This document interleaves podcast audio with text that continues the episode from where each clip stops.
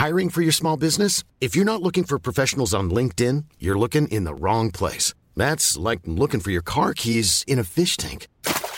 LinkedIn helps you hire professionals you can't find anywhere else, even those who aren't actively searching for a new job but might be open to the perfect role. In a given month, over 70% of LinkedIn users don't even visit other leading job sites. So start looking in the right place. With LinkedIn, you can hire professionals like a professional. Post your free job on linkedin.com slash people today. Hey, it's Ryan Reynolds, and I'm here with Keith, co-star of my upcoming film, If, only in theaters May 17th. Do you want to tell people the big news? All right, I'll do it. Sign up now and you'll get unlimited for $15 a month in six months of Paramount Plus Essential Plan on us. Mintmobile.com slash switch. Upfront payment of $45 equivalent to $15 per month. Unlimited over 40 gigabytes per month. Face lower speeds. Videos at 480p. Active Mint customers by 531.24 get six months of Paramount Plus Essential Plan. Auto renews after six months. Offer ends May 31st, 2024. Separate Paramount Plus registration required. Terms and conditions apply if rated PG.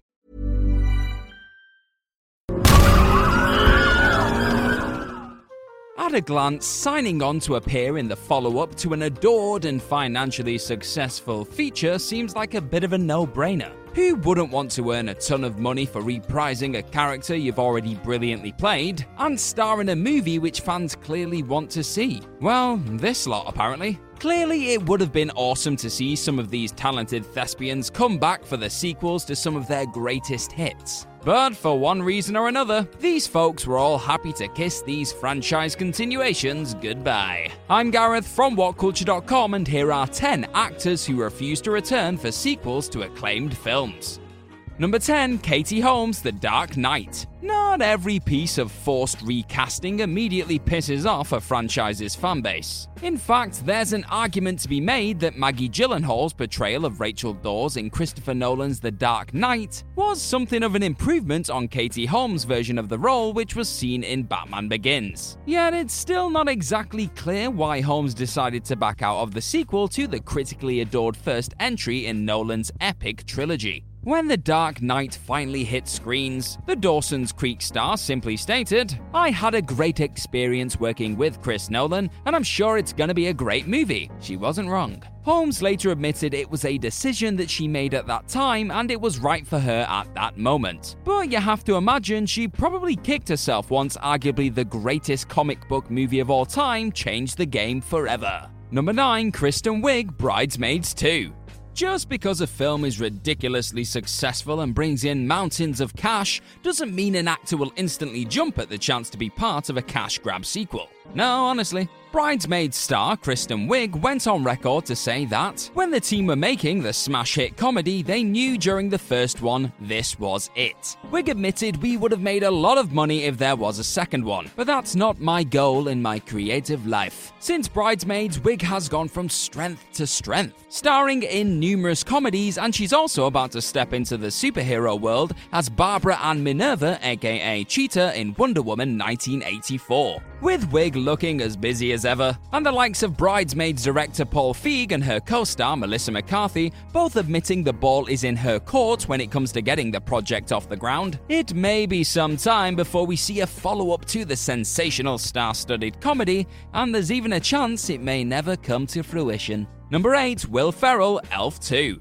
The likes of Mugatu in Zoolander, Brennan Huff in Step Brothers, and Ron Burgundy in Anchorman The Legend of Ron Burgundy have all cemented Will Ferrell as a comedic icon. Yet many would argue that his role as Buddy in Elf is still the character Ferrell is best known for. That's why it's crazy that nearly 20 years on from the unexpected Christmas smash hit, we're still yet to see the comedy superstar return as the overenthusiastic elf. Well, this non existent sequel is likely down to the fact that Ferrell himself is seriously reluctant to return to the role. Talking about turning down the chance to appear in a second elf film a few years after the original was released, Ferrell said, I didn't want to wander into an area that could erase all the good work I've done. He did eventually return for an Anchorman sequel by the name of Anchorman 2 The Legend Continues, however, and that follow up actually outscored the original on Rotten Tomatoes tomato meter. So who knows, there may be help for a buddy comeback someday soon.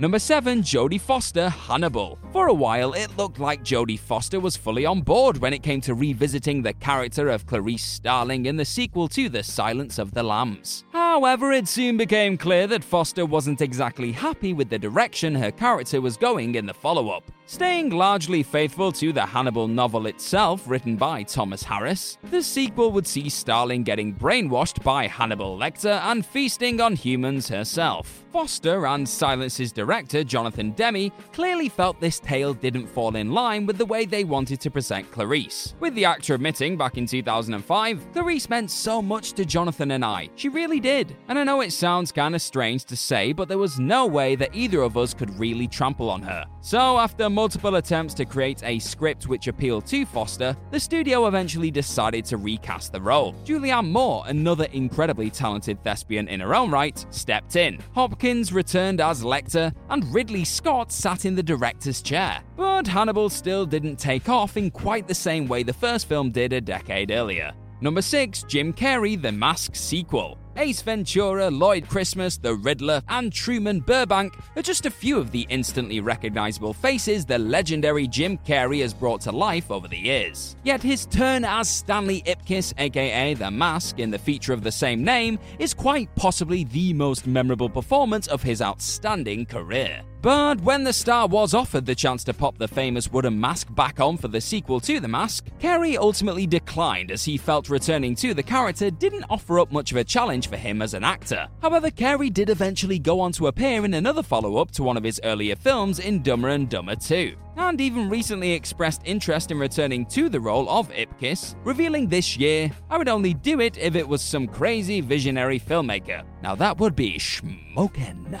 Number 5, Will Smith Independence Day Resurgence. An actor's career is defined by the choices they make. Will Smith knows this better than most, as he has often found himself at a difficult crossroads when it comes to deciding on what direction he should take himself next. Back in the late 90s, Smith famously turned down the chance to star in The Matrix as Neo, in favor of appearing in Wild Wild West. And we all know how that turned out. Yet Smith was met with another tricky decision years later when he was faced with two interesting options. Smith could either step into the fledgling DCEU as Deadshot in Suicide Squad, or reprise the role of Captain Stephen Hiller in Independence Day Resurgence. In the end, Smith preferred to move forward instead of clinging to his past and opted for Suicide Squad, rather than the long awaited sequel to the crowd pleasing Independence Day. Unfortunately for the actor, Suicide Squad didn't really take off in the way he would have hoped. But Resurgence was also critically panned and earned half the money the DCEU flick made at the box office. So at least he chose the more commercially successful option. Number 4 Arnold Schwarzenegger, Predator 2 and The Predator.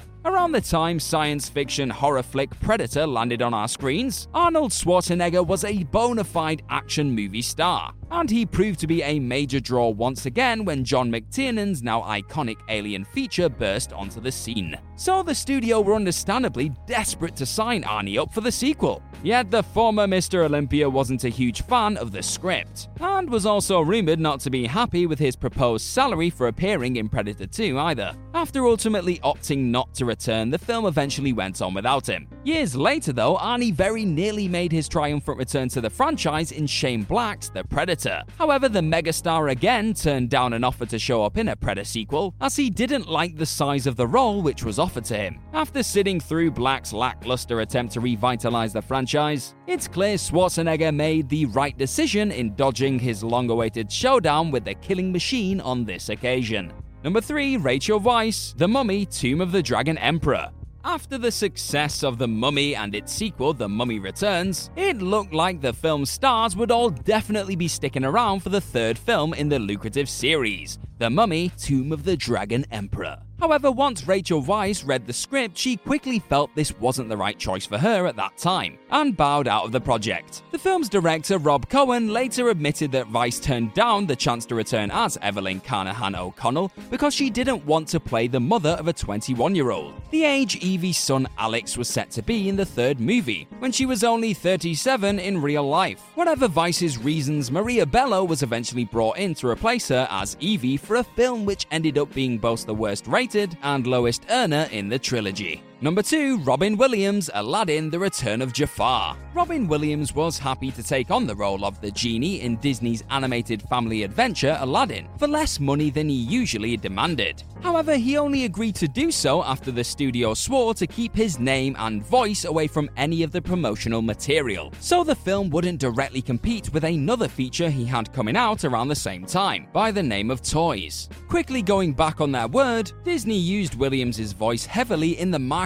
for Aladdin, and pushed his now iconic performance as the genie as one of the movie's main attractions. This understandably annoyed the star and led to him outright refusing to return for the direct to video sequel Aladdin The Return of Jafar. The story had a happy ending for Williams, however, as the acting legend finally agreed to return to the role for Aladdin and the King of Thieves, after accepting an apology from Walt Disney chairman Joe Roth. Number 1 Sean Connery, Indiana Jones and the Kingdom of the Crystal Skull. Over the years, Sean Connery has passed up the opportunity to play Gandalf the Grey in Peter Jackson's The Lord of the Rings trilogy, John Hammond in Steven Spielberg's Jurassic Park, and Albus Dumbledore in the hugely successful Harry Potter film series. The veteran actor often cites not being able to understand the scripts he's been handed as the reason for refusing to appear in certain features. However, he completely understood what his old pal Spielberg was asking of him when the director came knocking for the most recent Indiana Jones sequel. Yet, not even the mighty Spielberg could convince Connery to step out of retirement to reprise his role as Jones's brilliant father in The Kingdom of the Crystal Skull. In Connery's own words, it was not that generous a part, and they had taken the story in a different line anyway, so the father of Indy was kind of really not that important. Had Spielberg opted to make Connery's character a key player in the film, perhaps the fourth installment in the franchise would have been remembered for more than CGI monkeys and interdimensional beings. In another dimension, maybe it was. Hi, I'm Daniel, founder of Pretty Litter. Did you know cats tend to hide symptoms of sickness and pain? I learned this the hard way after losing my cat, Gingy. So I created Pretty Litter, a health monitoring litter that helps detect early signs of illness by changing colors, saving you money and potentially your cat's life. Pretty Litter is veterinarian developed, and it's the easiest way to keep tabs on your fur baby's health right at home. Go to prettylitter.com and use code ACAST for 20% off your first order and a free cat toy. Terms and conditions apply. See site for details. Even when we're on a budget, we still deserve nice things. Quince is a place to scoop up stunning high end goods for 50 to 80% less than similar brands. They have buttery soft cashmere sweaters starting at $50, luxurious Italian leather bags, and so much more. Plus, Quince only works with factories that use safe, ethical, and responsible manufacturing. Get the high-end goods you'll love without the high price tag with Quince. Go to quince.com/style for free shipping and 365-day returns. Hey, it's Paige DeSorbo from Giggly Squad. High quality fashion without the price tag. Say hello to Quince.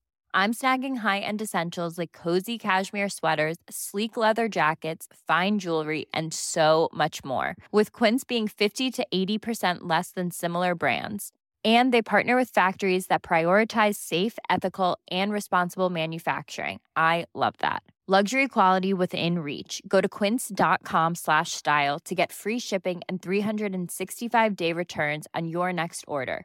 quince.com slash style